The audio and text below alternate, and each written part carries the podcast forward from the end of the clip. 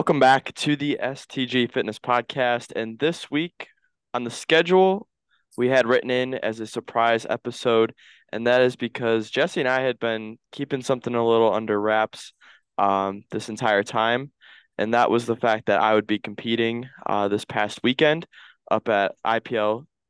Yeah, the IPL drug tested North Americans.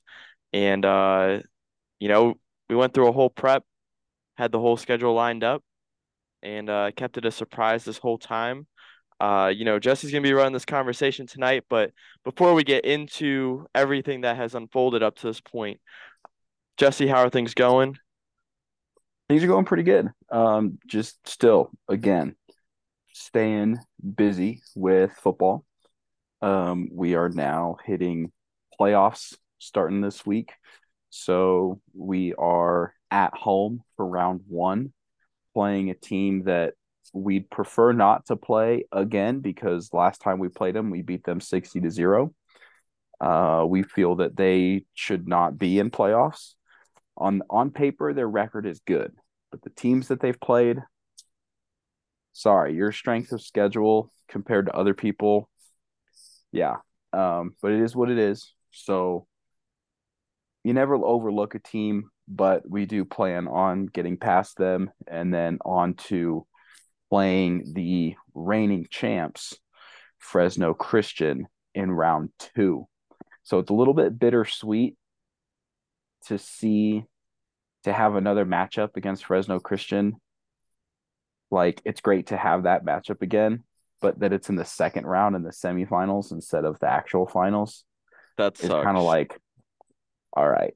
Um, but yeah. How do you um, feel about it? I you mean, like that matchup? You want? Do you want them before the championship? Either way, I want them again. It's just a little bit bittersweet that it's not the championship. It's not labeled the championship game, but I, I think we know that that game is the championship. Right. Um. Obviously, if we move past that and we do get to the championship, obviously the other team that's there, you know, deserves to be there. So you, you can't overlook them. They're also a good team. I think they're seven and one, and their only loss is also to Fresno Christian on their season. Um, so they're a good team, a very different team, but um, you know, the schedule is what it is, and you got to play the team that's in front of you. So we'll prep for it and we'll we'll get through it. So um, aside from football, um, what else is going on? Just lifting, still getting through it. Um, training every single day. I'm really really enjoying the progress on my my program. I do need to make a video some point, kind of going over the details of what I've been doing and my split and stuff like that.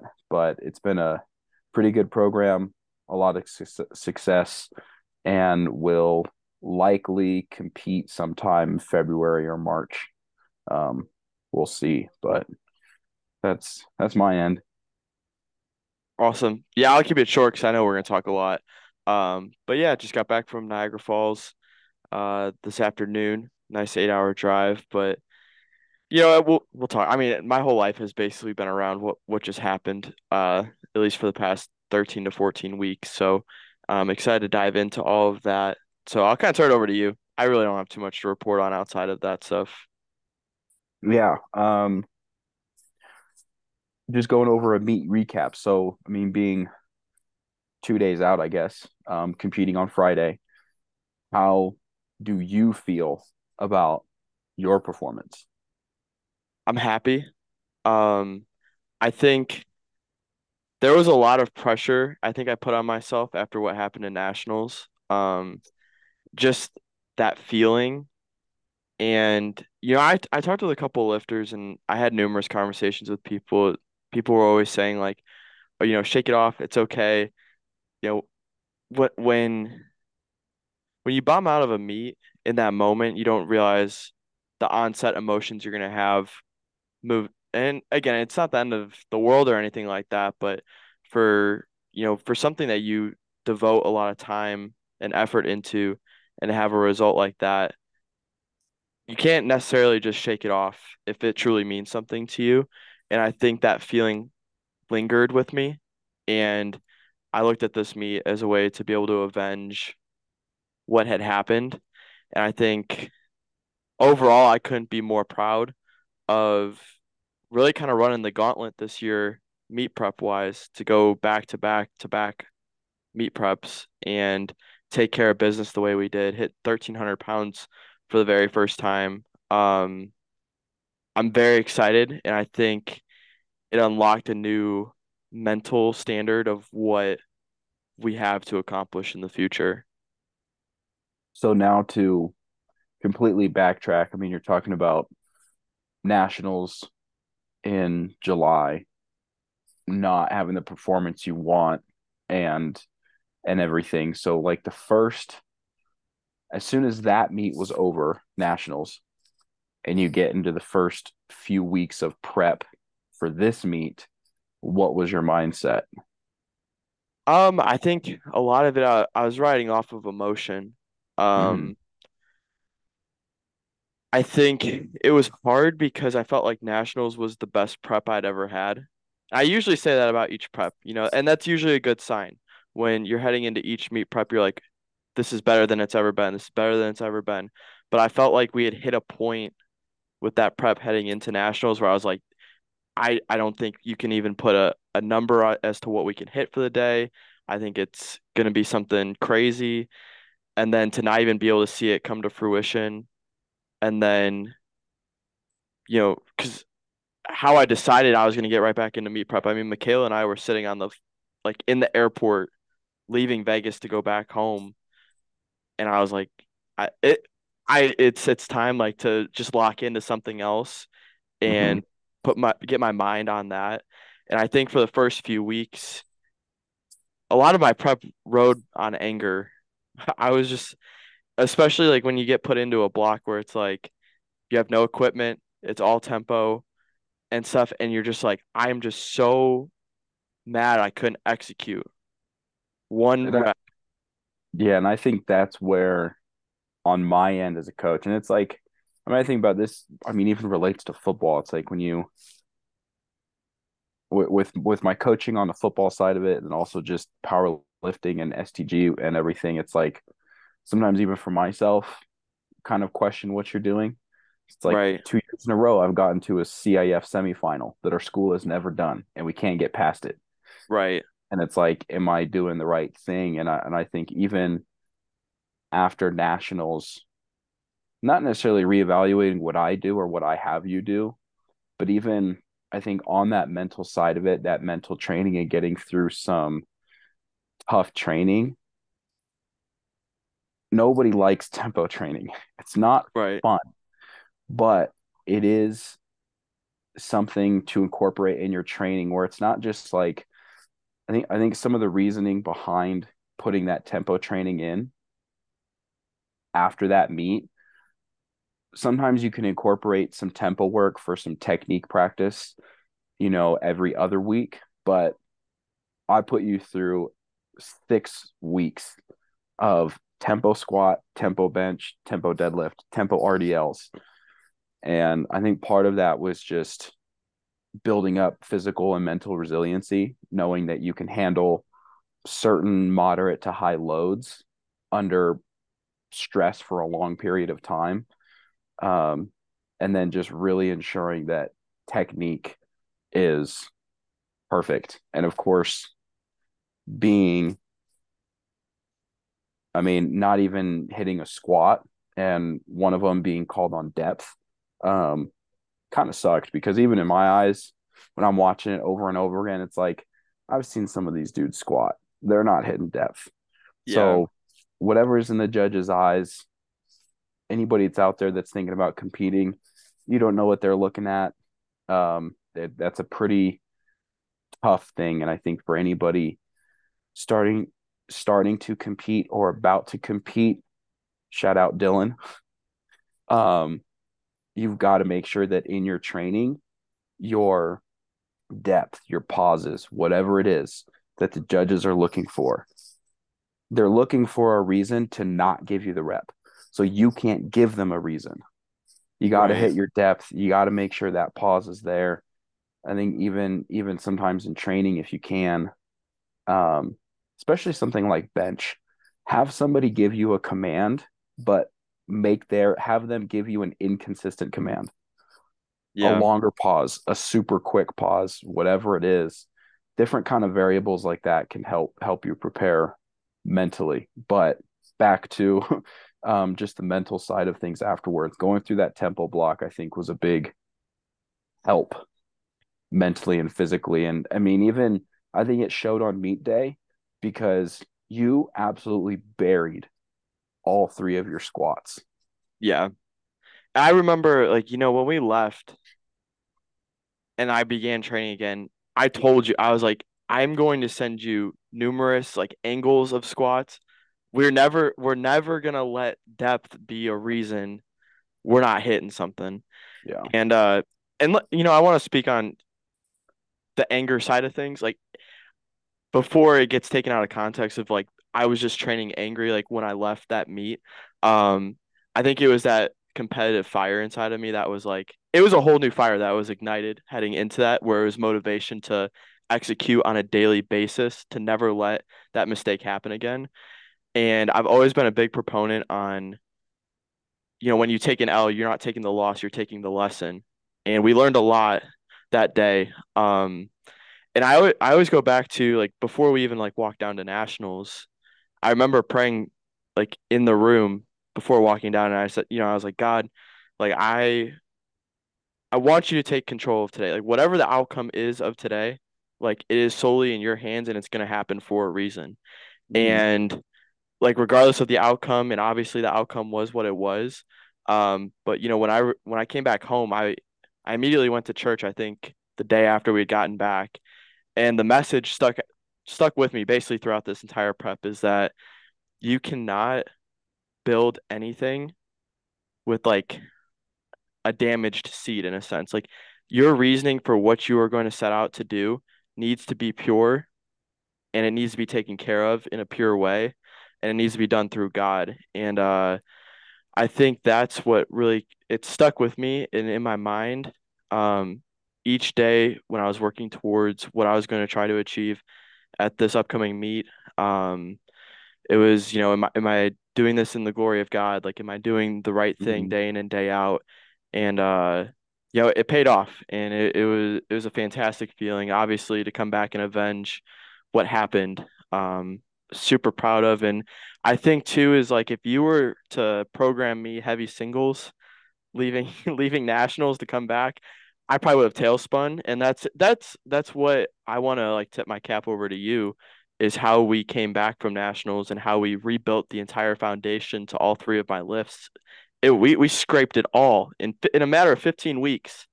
Yeah. We we pretty we pretty we, we scraped it all and we took care of business and uh yeah, I mean we'll we'll expand further upon how pre the rest of prep went. I'm sure in a little bit, but Yeah. I mean, even just coming out right from nationals and going into that first week, you're talking about having kind of a mindset of of anger, like you described, a sense of purpose and wanting redemption. Um, and I think part of that anger is not speaking for you, but it's like sometimes it can feel like anger of yourself and a little bit of disappointment in yourself because you're falling short of what you thought you were going to accomplish. right, Um, I think that's another important note for people competing, especially at an individual sport like this. Yes, you're stepping on stage to compete against other people at the end of the day. There is a ranking system who lifts the most first in this weight class, then, you know, but you can't get too caught up in that stuff. You have to realize that you are competing against yourself, your own mindset. Are you going to listen to the negative thoughts? Are you going to fall into this negative downward spiral? Or are you going to stay positive and push hard? Um, and there's so many different scenarios in a powerlifting meet that probably can't even talk about all of them. I mean, something as simple as just it's your first competition, go out there and do your best. It's you've been competing for five, six, seven years, and you're trying to smash world records or place first at worlds or something. It's like that's a completely different scenario and there's so many things in between that spectrum but at the end of the day day to day in the gym you've got to compete against yourself um, and sometimes that's holding yourself back from yourself sticking Yeah. to the program um, doing all the little things right sleep hydration nutrition consistent training not skipping things um, if it's just not there one day don't push it and get hurt. Um, there's always you know live the fight another day and stuff like that.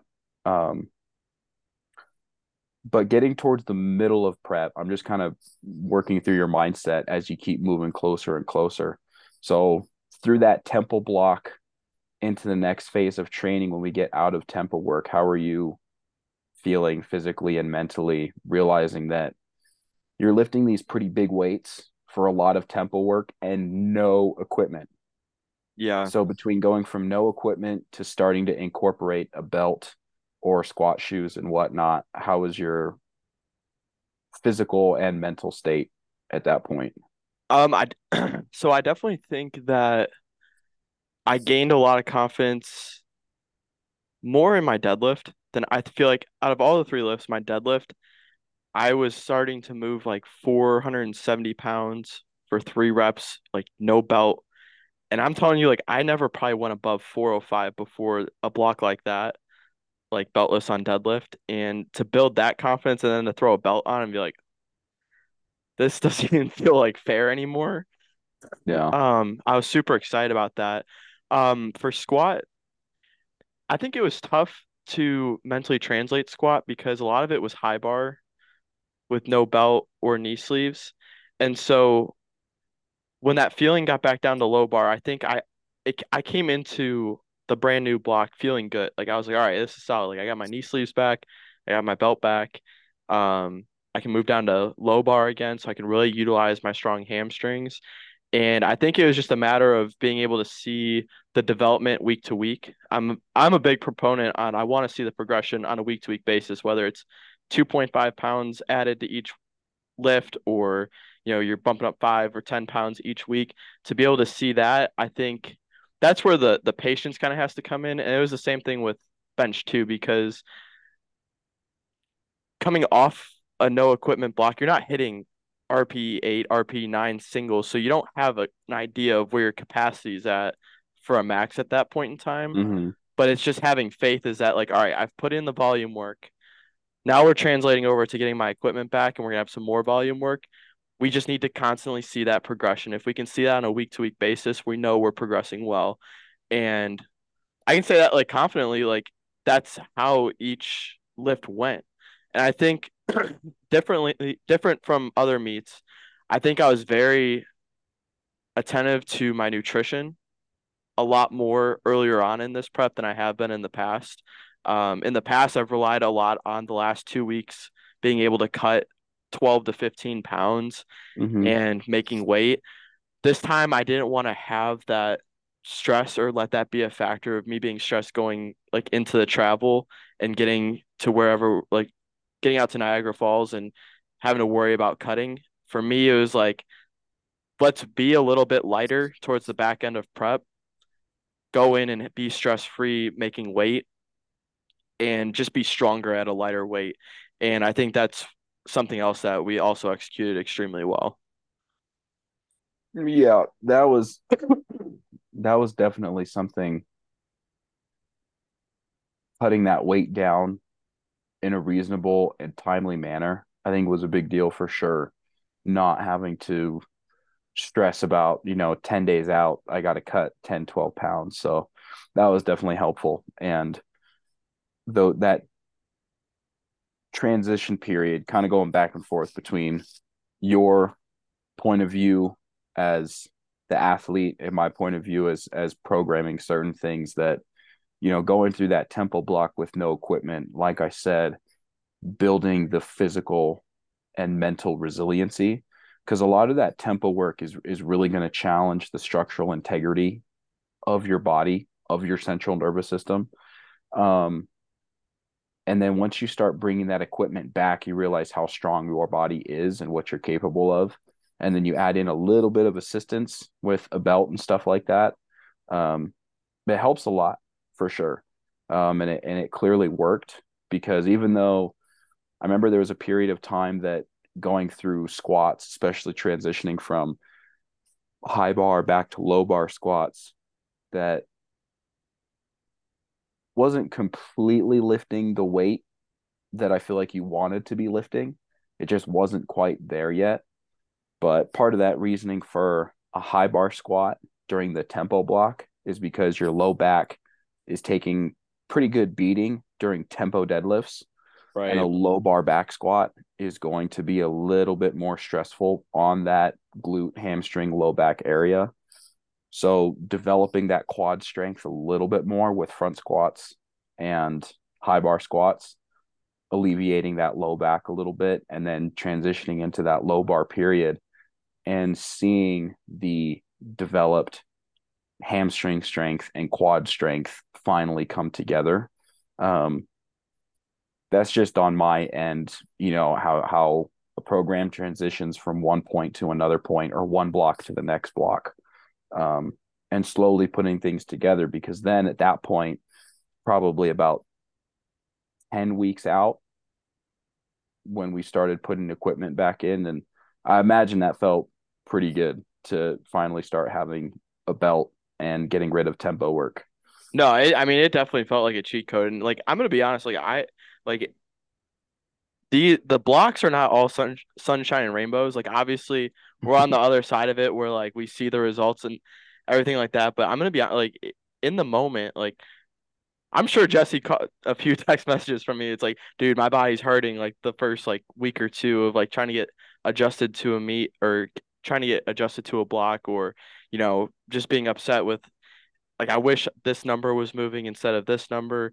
Um, but I think that's also too like where I've kind of matured as a lifter, especially the last two preps, is that I've learned to set to be realistic with my expectations of like when you do transition blocks is like, dude, you're not gonna be pushing PRs that first week. Like it is more yeah. or less, more or less to find that baseline and to set that tone for what you need to push the week after.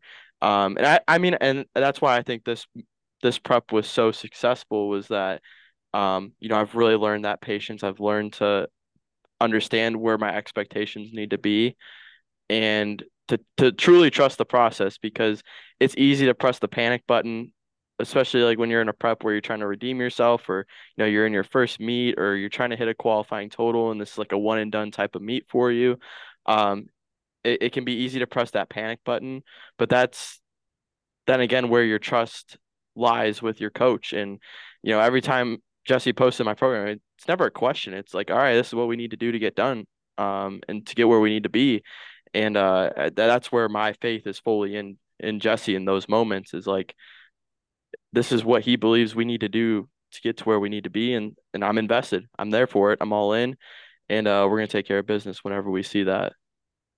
Appreciate the the trust, and and it it's goes both ways because I mean, there's people that I program for um, that don't always 100% put in the work. And and I think that's one thing at the end of the day is programming wise whether it's you're programming for yourself or getting it from somebody else you know it could be the air quote perfect program for you for your body type for your training schedule for whatever scenario it could be the perfect program. But if you're not trusting that program to 110% and doing all the little things right in and outside of the gym, you aren't going to see progress. Plain and simple. It could be the worst program for you, but if you follow it to 100%, you are going to see gains. And and then on the other note that if you are programming for yourself or you're getting random workouts off of TikTok or Instagram or somebody else else is programming for you and you are not seeing progress over the course of three four six months. And then if it's longer than six months yeah you definitely got to change what you're doing. But you know three to four six months if you're not seeing progress in that kind of range you've really got to reevaluate what you're doing. Um and that could even just be your consistency. But whatever your progress tracking is weight loss weight gain strength, physique, um, your just overall health. If you're not seeing progress, you've definitely got to either reach out to somebody else, find a different coach, or reach out to somebody else for some assistance rather than just relying on yourself. Um, I think it can be very difficult with social media these days because there's just a million different outlets and places for information. It can seem overwhelming and you feel like you got to consume everything. It's the simple things that work. The, the people that reach PRs, the people that reach world records, the guys who are some of the best athletes in the world for whatever sport, it's doing the little things right and doing the little things right consistently. I hate to tell you this, it's going to seem boring. Like you you there there there's definitely a difference between some cookie cutter programs and a program that is actually designed to get you towards your goals but there there's right and wrongs to all of it. And finding that solution is going to take some trial and error but at the end of the day it's the simple things that work. There's going to be some the monotony to it but you've got to follow it. You have to be consistent. So, on that long note, thank you for being consistent and doing all those things because I mean, it's it's both of us trusting myself and what I do and trusting you to follow it and then again, you trusting what I give you and you pushing yourself day in and day out to get there. So, where we're at still just the beginning and I'm super excited to where we keep going. Um I don't know if you have anything else to add on to that. I got a few more questions. No, yeah, I I just one last thing to to finish that one off is just like um you know with the nice thing I mean the nice thing is with so many coaches out there is that you really can find someone who is going to bring the best out of you. Um and that's where I kind of attribute like why I hold Jesse so closely as a friend and look up to him and you know really value his input is because I understand how much he's putting on the line. Like he's he, he's sticking his neck out for me. He's there for me through it all. Um, obviously we've had a lot of highs with meets, and when we experienced that low at, at Vegas, it was just like I never like want to see him like experience that kind of disappointment again. And there's a lot of coaches out there that are going to sell you on a dream. They're going to tell you, oh, like great lift, great lift. Everything's looking good. Here's your program on a weekly basis, stuff like that. Um, the thing I really value about Jesse is is just his honesty and his, and his empathy through it all.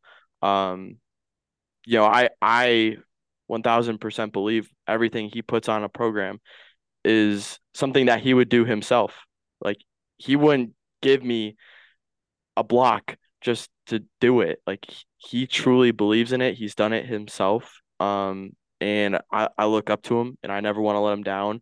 And uh, you know, I I owe him a national championship and that's what we're gonna get to one day. And uh yes, it's just uh, you know, it's the beginning of the process, but it's just, it's been enjoying every single moment of it, enjoying the highs and the lows learning through it all. I mean, because this is what's going to make, you know, when I eventually start to take over athletes, what's going to help me be able to offer advice or wisdom to a younger lifter um, who's going through their first meet prep or is trying to build their way to becoming a national champion. It's life is all about experiences, and I, I'm I'm truly blessed to you know have Jesse by my side and in my corner, you know, getting to where we want to be. Yeah, just kind of wrap up with a couple more questions. Getting into that final meet prep um, block and mindset. You've been training with equipment now for a few weeks, and we're hitting that maybe around five, four or five weeks out. How are you feeling at that point heading into the meet? Because at that point in a meet, you got to understand a little bit back piggybacking what we just talked about in terms of that volume block and the tempo work and everything you've got to realize how important that volume work is. Um it's not everything. You still got to have your heavy days your heavy singles and whatnot but your volume work is important especially as a beginner. But transitioning into that meet mode when you're that five, four weeks out, you're not, you might, but for the majority, you're not going to really see any kind of PRs or anything like that. But with your mindset, how are you feeling at that point for for where the numbers that you were hitting and heading into a meet a month out? Yeah, I think my biggest thing is is winning each session every single day. Um, I think that's where the athlete mindset part of me kind of comes in. Uh, being a former baseball player, it's like you play so many games. Like that, I think that's the nice thing. Like where I relate baseball and powerlifting so much alike is that like you play like when I played baseball, like I was playing almost playing a game almost every day, practicing every day. So you, you learn to make the small adjustments. You learn how to have that mindset to win each day. Um, and I think for me, like always in my mindset is like when I'm eight weeks out, like that's when the rubber has to hit the road and like you need to make sure everything's on. Being Mm-hmm. four to five weeks out, um, it's going in and executing to my best ability, setting all of my variable, all my controlled variables up for success, up for success, and being able to go in and win each session, not looking ahead, not looking behind. It's what do I have to do today to win? And if that's staying in the pocket, if that is, you know, making sure I am executing well on my accessories, if that's making sure on a rest day that I'm truly taking care of myself, I'm getting the sleep I need, I'm staying hydrated. Um, I had to walk away feeling as if I won the day.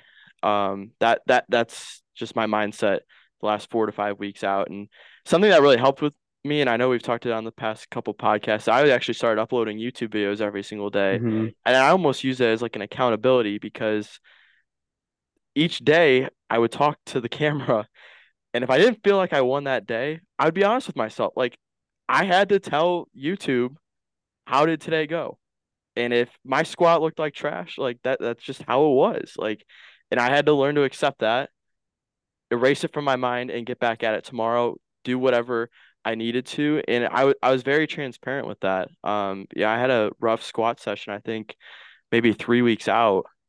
And I think I I mean I told the camera, I was like, I'm I'm I didn't even post the footage. I was just like I was so just like upset with myself. I'm like, dude, like I did not execute.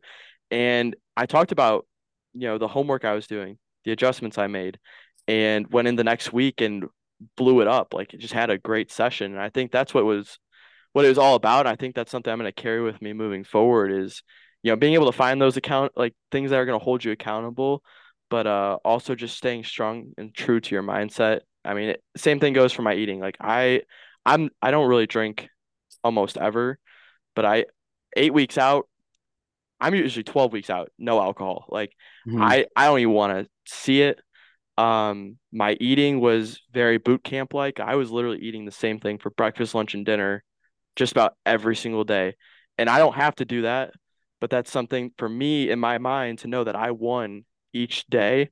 I stayed true to my nutrition. I stayed true to my water intake. I didn't drink. Like I took my supplements. I I won my um session for the day and that's all I gotta say. I'm I'm really Yeah. happy with how that went. And it might sound a little overboard, but for me, that's that's just who I am. That's the competitor I am, and that's what I thought was gonna set me up for success. yeah, you get in what you put out for sure. So, um, now being meet week based on your mindset, nationals did not go how I wanted to, and now it's meet week. What's rolling through your head? All right, we're back. And so to talk about how meet week went, um, I think the biggest thing was that confidence was high. Um, the week before, just about every every lift moved extremely well. And just like from prior experience, I know you don't really expect too much out of meet week. You just need to make sure, at least for me, is making sure my weight's dialed in, um, making sure again we're prioritizing recovery and that you know we're executing each session that's prescribed that week. Um, this time around, I actually had a little bit of a curveball thrown at me. Um, I actually started to not feel like I started to get like a cold just about yeah, heading into meet week. Um, I had a coworker go out with COVID, and then I had someone else close to me go out with COVID, and I thought to myself, this is not a good sign. Um, Oh, good. I I was fine. I was fine. Um, however, like I was like the weather out here in Illinois was like literally juggling between like 65 to like 40, rainy, sunny, and just like the overall like, you know, stress of a prep, like, you know, my eating, I was taking about 1600 calories a day, so it was like I know my immune system was not primed to take on all of this going on. Um, I do have a very strong immune system. I do pride myself on that. But uh this was the first time I had to like sleep with like nasal strips just to like keep my like Sinuses and everything. sinuses just like good. Um, but we shook it off really well. I know my last like heavy deadlift session, I texted Jesse. It was actually the like it was one week out exactly. It was deadlift session, and I was supposed to go for like a sec, like hit the open, hit an opener, go for a second attempt, and I hit 452, and I knew 507 was just like that's all that was there that day. Like I was gonna be lucky to pull 507, and I pulled it, but like you know, like that feeling like when your body's just like achy, like it's like just not feeling good. That's just like how I was feeling, and but to counteract that is like I actually was really happy that un- like 507 could just move even if I'm feeling sick. Mhm. Um, so again, that's where that maturity for me has come in because my past self would probably try to throw on like 530 and see what if it would actually leave the ground. Um, but we hit 507 and that moved really well. And then I think we had like a light full body day that Saturday, Sunday off. So I was like, all right, we're really going to prioritize recovery and make sure I start to feel good week of. And, you know, I just, I, my sinuses were still kind of just like stuffy, but the last couple lifts, it was, I think, two SBD days of like hitting tops 200 on squat, Mhm. 185, 200 on bench, and then maybe 315 on deadlift. So nothing too advantageous, but um, you know, everything moved extremely well. The thing for me was I didn't want to take any medication because I was scared it was going to fluctuate my weight, and everything was just so dialed at that point. I was like, I don't want to throw in a factor that's gonna, you know, possibly throw something. I because I don't know what like Mucinex, I don't know what Right. Claritin or I even ibuprofen would do. I don't even know if it would affect my weight at all. It just it wasn't a game I was willing to play. Mhm. Um, just because everything had gone so well. Like I didn't have to water cut. Um, you know, I ate a full breakfast and lunch the day before weigh-ins. Like that's something that's really kind of unheard of for me, uh, the past couple meets that I've done. So, um, overall, I it, it was very good. I think, and it, you know, we'll talk about this leading into meet day. I think the nerves of hitting the first squat was just the biggest. That was the biggest buildup of everything. Yeah. Um, yeah, meet meet week is definitely an, an interesting shift to what you've been doing in the past, um, for anybody really, because you've gone through the volume training, you're lifting, dialing into meet prep mode and lifting heavy singles and doubles and making sure your pauses are right and this and that. And then all of a sudden you see numbers on your programming that are less than 50%. Because really, at the end of the day, for that meet week, you're not doing a whole lot. A lot of the focus is on recovery, um, which is prioritizing sleep and nutrition. Um, for a lot of people out there that thinking sometimes le- a lot of a lot of times less is more. I mean, there's a, there's a time and place for a quote unquote uh, recovery workout, a little bit of cardio here and there. Uh, you know, a, a walk can help remove lactic acid buildup sometimes and this and that. But at the end of the day, you got to sleep, you got to hydrate, you got to have proper nutrition. Um, that's the best way you're going to recover, and and that's a big big priority heading into that to your meet day um, that week of. But some of those programmed lifts are just like, okay, we're repping out squat, bench, and deadlift for some super light doubles just for the sake of moving the bar, um, moving it with intent and maintaining structure, structural integrity I think another mindset for people out there, even when you're throughout your program, really is mentally putting yourself in that stage um, of being on the competition floor, thinking in your head. I mean, even for me, it's a lot different because I lift by myself, but just imagining like people are watching me or, you know, whatever it is, um, painting that mental picture in your head while you're in the gym. Because at the end of the day, on meet day, people are watching you, people are judging you to lift that weight and you either do it or you don't. The bar doesn't lie. Um, sometimes the judges' calls can maybe be a little iffy, but at the end of the day, bar doesn't lie. The weight's going to move or it's not. And so everything that you can do to limit all of the other factors, that's on you.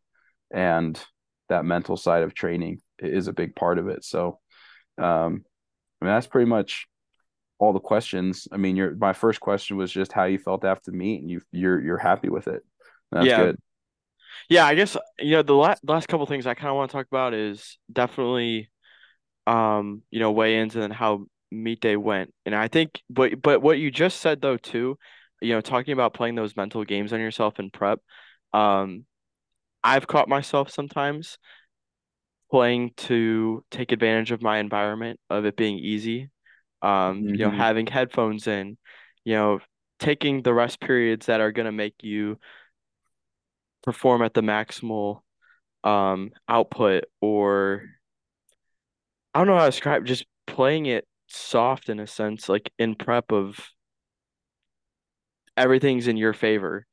Um, and I think you that was be you got to be careful, and and sometimes it's gonna happen, but again, consistency. The more the more consistent you can be, obviously the physical side of things is just lifting the weight, but the mental side of it, like the intent and the purpose behind lifting that weight and the mental state that you're putting yourself in when you lift some of those numbers is super important and you got to be consistent with that. I think everybody will go through a point for a meet prep, preparing for a game, preparing for a competition, can have moments of complacency um, and feeling comfortable, but you got to be able to push yourself through those uncomfortable situations or purposefully put yourself in an uncomfortable situation and push through that. Yeah, and I think that's something that I I, I did a really good job of this meet prep was re like pushing myself to my mental limits, like making myself feel it. You know, there were some times where like a rep didn't move very well, and I treated it as if I I failed the lift and yo, let's let's go out and hit the next attempt. And uh for me this time around, it made meet day actually extremely enjoyable because I had that mental clarity walking into the to the convention center is like I've put myself through the mental obstacles through prep. Like I've put myself in the situations of it being tough on a day-to-day basis and understanding that I've put I've set myself up for success this entire time. I've made it through the toughest points. Now it's time to just go in and execute and have some fun.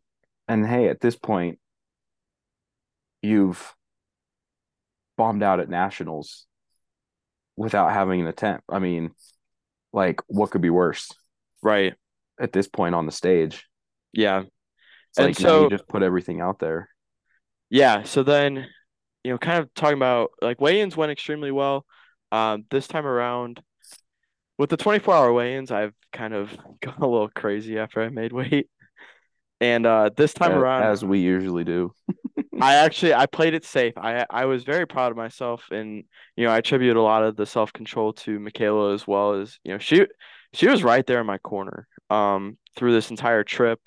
Um, you know, making sure I was getting the rest I needed, like really just setting me up for success. Um, meal wise, day before is like you know she was encouraging like let's let's let's have whole meals. Let's not order a ton of food and you know just eat to the point of being comfortable and can but just being more continuous with the eating uh just to make sure we're getting a full recomp. I mean, she was on me about the got two Pedialytes in before meet day. Just like everything, you know, I attribute a lot of this to her. Um and then yeah, like heading into to meet day, we'll kind of talk about the attempts. Um, warming up, everything felt very good. Like I I felt like I the nice thing about working the same hours each day is, you know, getting up to go to this meet was a breeze and didn't really play a factor in any of it. Um, I know heading into squats, um, I was very I was very nervous. Like it almost felt like my opening squat was my third my third attempt for my squat. Um, I know It we said our good. it looked really good and it felt really good once it was done. But uh, like I can speak on behalf of Michaela, myself. I know my parents were even texting me. Like I feel like everybody's nerves were up for it. Um, but the the sigh of relief and the amount of just like closure I felt once we once I saw those three whites, I was like, we're good. We're Yeah. good. Um, so yeah, we I mean we hit 452 for the opener. We moved up to 474, which matched a meet PR, and I thought that was a very healthy jump. I thought that was in my best interest, and um, yeah, I hit that two weeks out very convincingly. So uh, that moved extremely well, but I know it felt heavy. Um, I made a very conservative jump, and Michaela agreed with it too. I mean, we we bumped up five. I'm usually someone who jumps 10 kilograms each attempt. This time we we moved up five on the third attempt. I ended up missing it. Um, I don't know if you want to speak on squats at all, I mean, other you know, other than when I knew that because you had texted me that morning and said you're getting ready to warm up. I didn't really want to bother you with anything. Just you know, dial in, focus up. I know what your mental state is usually. Um, I feel like we've been doing this long enough. I know. I mean, obviously, I wasn't there with you, so it's a little bit different this time. But I know if I feel like you need to be talked to, or if it's like he just needs to just work through it. Like he's fine. right, Um, and and I just feel like through through this whole prep, we've talked so much that I feel like all all the talking is done. right, Now just do the thing. Just right, go lift the weight. We've we've the the opener that we've planned. We've been hitting that opener for weeks. probably the whole year. I, I think we we've been hitting that opening weight like specifically when we got into meet prep, it was like five weeks out, we're hitting your opener. Four weeks out, we're hitting your opener. Three weeks Right, out, we're hitting your opener. Just every single week hammering it in so that on meet day, I know there's going to be some nerves going into it based off of what happened last time at nationals. But we've hit this weight so many times, there's no question. So then, like, once you hit it and I saw it and the three white lights, I was like, okay, we're good. Let's go. Yeah. yeah. Michaela told me not to get get on my high horse. She's like, you've got two more openers to hit today. Stay in this meet. But uh, No, I mean, and honestly, I think to the addition of the squat frequency, um, I think three weeks out we added in a speed squat day, and I Yeah. think that played a massive role into the squat peaking perfectly. I mean, right after we implemented that speed squat, that's when that next week, I mean, we hit I think 452, 463 easy. Then the week after that, we did 452, 474, and it was just I was like, all right, like it's here. Um, and then kind of moving over to bench, same thing about the frequency. I think having a heavy heavy bench day on Monday and then moving to a secondary bench day on Thursday. I mean, 286. I had the announcer saying, "Dude, put some weight on that bar." Yep. I heard that. Um, 286 flew like flew, and then we threw up 297. That that moved considerably well as It moved really well and and I was actually a little bit shocked to see when you went for 308 to see it kind of stick. I was kind of like, mm, okay. Because because I've never seen, especially on meet day, going, you know, dropping weight and everything, for you to hit 297 the way that you did. Um, I was like, oh, he's he's we're gonna get over 300 because I think that's yeah. one thing on the bench side of things is trying to get over that 300 mark It is 300 for is in literally the elusive in a, number in for me right now. So it's like when I saw 297 move, I'm like, okay, 308 is going to be a little bit slow, but I, I was a little bit shocked when I saw the sticking point. It was kind of like, okay, whatever. We've got to we've got to meet PR with 297. We're we're fine. And then deadlift is, I mean, you're locked on deadlifts. Yeah. I think the biggest thing on that third bench, I had the referees countdown. She she was doing Yeah, that was she the was other doing a one one thousand full count and I had it like locked. So I got it on the first one and the second one I had it dialed in and I thought I had it dialed for the third one and she held me just like a Like a tick longer, quarter second a longer. tick Yeah. longer because like I was I was like rearing to get it off my chest and I jumped just slightly and I lost all my tightness Yeah. because I like I started to move and I knew I didn't get the command, so I was like, oh shoot, I'm gonna try and hold it if I can. Um, it is what it is. And then yeah, we moved over to deadlift. Um, 507 was smoked. Um, 530 moved really well. Um, something nobody else really like knows. So the bar like wasn't even touching my legs. Like it was like it was probably like an inch away from my shins. Like Mm, after I lifted it off the ground, and I had I I've been kind of playing with some technical things. I knew I shouldn't. I feel like I should have, but I shouldn't have made the changes I did. Um, earlier in the year, like when I competed at Knoxville, I was doing this thing like where I had my fingers like on the bar. I would take my breath and just pull it. And in my prep for nationals, I had a slight tweak in my mid back that like I went to a chiropractor. We we got cleared pretty fast. It, ne- it never really played a factor in that prep, but I was always terrified of like doing something to my back the way I hmm pulled like that because it was just so like snap and go. Right. And I felt like it was just a Kind matter of of a, time. a grip it and rip it. It was a ma- I felt like it was a matter of time until like something possibly bad could happen. And um so I moved over to like slowly just like lo- like cinching in my grip to the bar. Um and then flaring my hips up and coming in to just shoot it forward.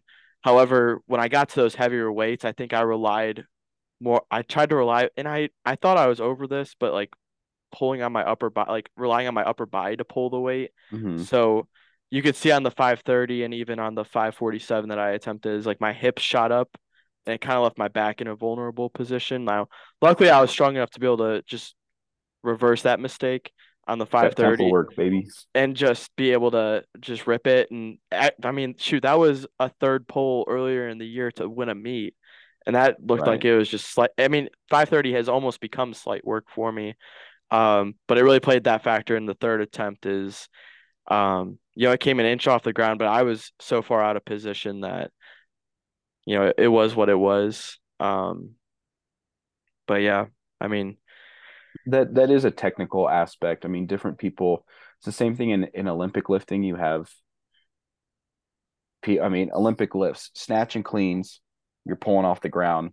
Obviously, deadlift. You're pulling off the ground, and there's some people that do pretty well with a what's called a dynamic start, which is just a little bit more movement, whereas opposed to some people, you'll see them reach down to the bar, their hands are on it, and you can kind of just seeing them prime their body. It's almost like a like a pre-pull where you're pulling that slack out of the bar.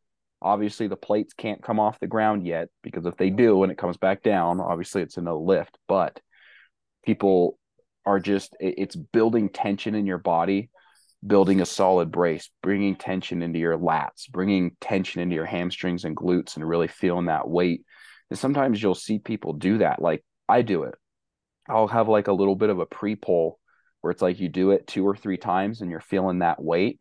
And on that final one, you're building up all this tension, loading your body up like a spring, and then if it, finally bringing that weight off the ground. Um, but everybody's a little bit different. I I have no idea on a study or legitimate numbers on this, but I do find watching enough athletes lift and coaching enough people, people that do a more dynamic start or a grip it and rip it tend to have back strains more frequently than people that have a little bit more of a slower um, build up to their actual pull.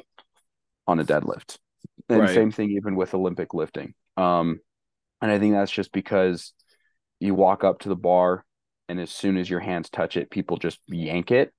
Um, and there's definitely a difference between like when I see my high schoolers and I tell them don't yank the bar off the ground, it's like, okay, your arms are straight, and then they bend their arms and they just try to heave that bar up. Obviously, that's huge window for something to go wrong. Right. Um, because there's no structural integrity whatsoever. But even for people that are more experienced lifters and stronger, um, I do see I feel like I see a little bit more of back strains more commonly in kind of a dynamic start like that. For sure. For sure. But yeah, um overall, I mean, this was the first 1300 total we've had. Um obviously now we have to get it like get signed up for nationals and we'll be back in Vegas next year. And that's like overall, like I'm not gonna gatekeep what my next meet's gonna be. It's gonna be nationals. Um we are gonna head into a nice seven month off season. Um we ran the gauntlet this year and I but I think the biggest thing is is I I'm leaving it healthy. No Mm-hmm. injuries all year long. Like a full year of powerlifting, nothing. Um, you know, we had some minor tweaks here and there, but you know, I mean, it's just it's a testament to, you know, what Jesse's prescribing for mobility work for the, I mean, the overall programming as well, and just the communication we have between each other is, you know, when something's going wrong, like I mean, we're we text on a daily basis, Yeah. and you probably know more about what's going on in my life than Michaela does it sometimes, but um, but I mean that that's just your coach athlete relationship. It's very much what you like what you put in is what you're going to get out of it. Um, you know, obviously next year the goal is to add a whole lot of tonnage to the the total and really make a running to be in the the top for my weight class. And I I 1000% think it's there. I mean, I think we've learned so much over this past year through three meet preps and now to have a full off season to make the adjustments we need to and to come in fresh to a meet, Vegas ain't ready. No. I'm coming for you, Vegas. Like I am coming for you full force. It's Yeah. I'm I'm excited. yeah, but uh but yeah, outside of that, you know, I just again, I I, I really do want to say thank you to Jesse. I mean, I mean without you, I'm nowhere ne- I mean, I'm not here doing this Right. stuff. Same. Um I mean, dude, I mean, it's just the beginning, which is like crazy to think. Like all that we've been able to do in powerlifting for the past two years, and to think two years from now what that could be is Right. Is insane, especially from what we're learning. Um, but yeah, no, I just I want to give a big shout out to you. I want to give a big shout out to Michaela. Um, you know, for for supporting me through three preps. I guarantee you it's not easy. Um, but just like her relentless support you know, always pushing me to be better on a day-to-day basis and really showing out as an elite game day handler uh this past meet. I I was thoroughly impressed. Um I know she was really nervous on that first squat. I think w again, we all were, but uh I mean, she handled business and I mean, she, she took care of business this past week and I was I was very Huge impressed, very huge thanks to her. Um you know, I my entire support system again, there's just way there's way too many people to say thank you to. Um, you know, it's been an amazing year full of ups and downs, you know, pulling to win a meet, bombing out of nationals, then coming back and, you know, competing at my first international meet and totaling 1300 and getting my name back in the card for uh nationals is is it's a crazy year. But uh, Mm-hmm. you know, it's far from over because, you know, we've got another athlete, Dylan Holloman, competing in two weeks, two weeks, I believe. So I'll be out there in Indianapolis for that one. And uh we've got a plethora of STG athletes that we need to get qualified for uh, Yep. nationals. That's going to be beginning in early 2024. So I'm I'm excited to be able to focus on that and you know get into the off season. Obviously, get ready for nationals next year, but really to be able to be out of meet prep and be able to help our other guys out and you know start taking on athletes too. Um, exciting times lie ahead of us. So Yeah, now now we gotta gear down for Black Friday and stuff. But um, yeah, I don't have too much else to add. Other, you know, Grant said a minute ago where where we were at two years ago and where we're at now, and two or three years from the future. Um, be consistent and be in it for the long haul. Absolutely. Absolutely. So, all right, well, we're gonna sign this thing off. Um, our next guest is actually Bradley Richardson, Mhm. And he'll be coming on the podcast to talk about his recent meet and uh, what's to come for him. But uh, without further ado, we're gonna sign this thing off. God bless. Do something great today, and uh, we'll see y'all in two weeks. And we should, in two weeks, is that's mid-November. That's nuts. We're gonna be close to Black Friday then. Coming up quick, real quick. It's insane. All right. Well, take care, everybody. Thank y'all for tuning in, and uh, we'll see y'all in two weeks. God bless.